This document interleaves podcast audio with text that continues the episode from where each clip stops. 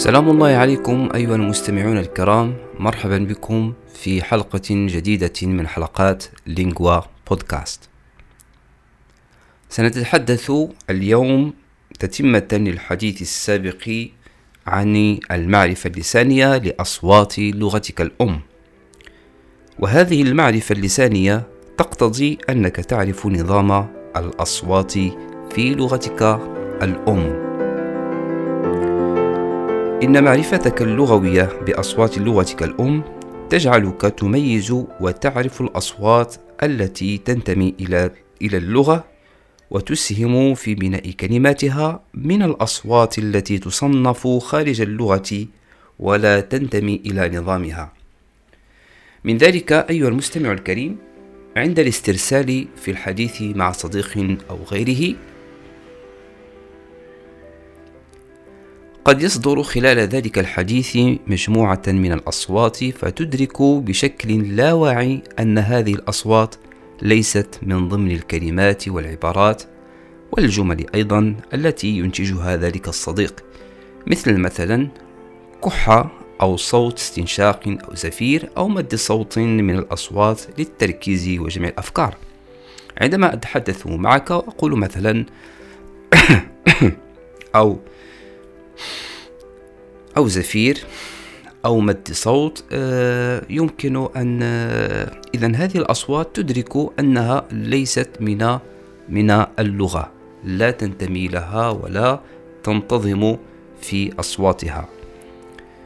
إن معرفتك اللغوية بأصوات لغتك الأم تجعلك أيضا تميز وتعرف الأصوات التي لا تنتمي إلى أصوات لغتك وإنما تنتمي إلى لغة أخرى. لأن نظام أصوات تلك اللغة يختلف عن نظام أصوات لغتك. فعندما أقول مثلا وأنا أتكلم بالدارجة المغربية. سمعت واحد السيد هو تيهضر en français بشي بشي هضرة ما, ما فهمتهاش. أعيد هذه الجملة.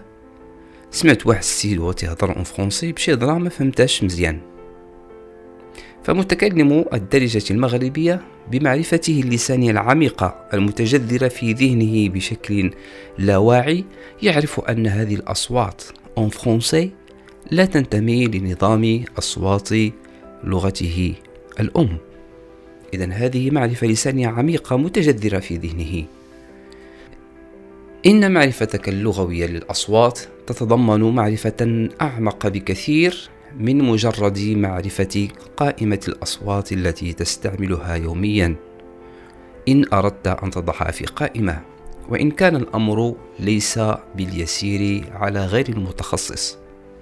فهذه المعرفة اللسانية العميقة تجعلك تعرف نظام تتابع الأصوات والأصوات التي يمكن أن تبدأ بها الكلمة ولا يمكن أن تنهيها بها. مثال ذلك صوت أه. أه التي نقول عنه هو الهمزة. أه. فهذا الصوت يستبطن المتكلم الدرجة أنه لا يمكن أن يكون في وسط الكلمة أو في آخرها وهو لا يدرك ذلك. مثل مثلا عندما أقول بير أو سماء فمتكلم الدرجة لا يمكن أن ينطق بهذه الكلمة في وسطها همزة بئر أو سماء سماء.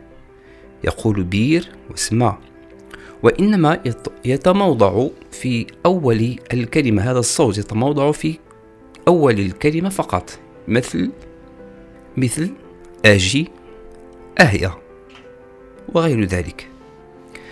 كما تمكنك معرفتك اللغوية أو اللسانية العميقة وبشكل غير واعي أن تفرق بين صوتين قد يخرجان من نفس المخرج الصوتي ولكن يختلفان في الصفة. قد يكون أحدهما مخما والآخر مرققا ولكن تدرك أنهما صوتان مختلفان. صوتان مختلفان. مثل ذلك الصوت ب والله مقارنة ب ب والله في قولي مثلا بلا وبلا بلا وبلا بلا نعرف أن أداة من أدوات البناء وبلا هذه صفة تطلق على آه، الشخص الحاذق الذكي الداهية وقد تأتي بدلالة سلبية حسب سياقها في الكلام. فالصوت ب يختلف عن الصوت ب والصوت ل يختلف عن صوت ل.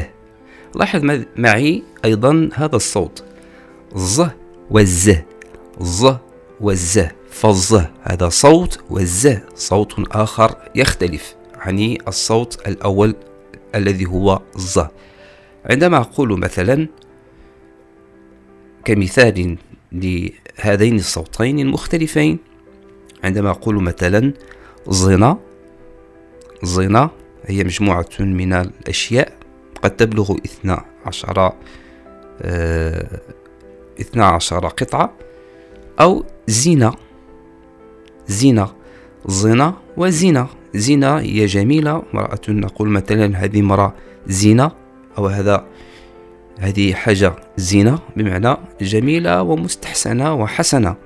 زينة لاحظ معي زينة وزنا.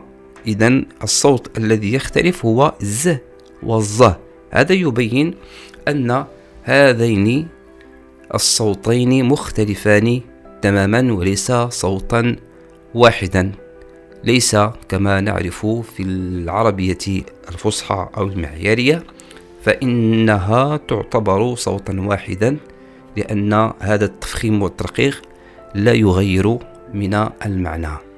وإذا اختلف في المعنى كما هو الشأن في الدرجة المغربية فهو يعتبر صوتا آخرا وليس نفس الصوت. نكون بهذا قد أنهينا هذه الحلقة الوجيزة.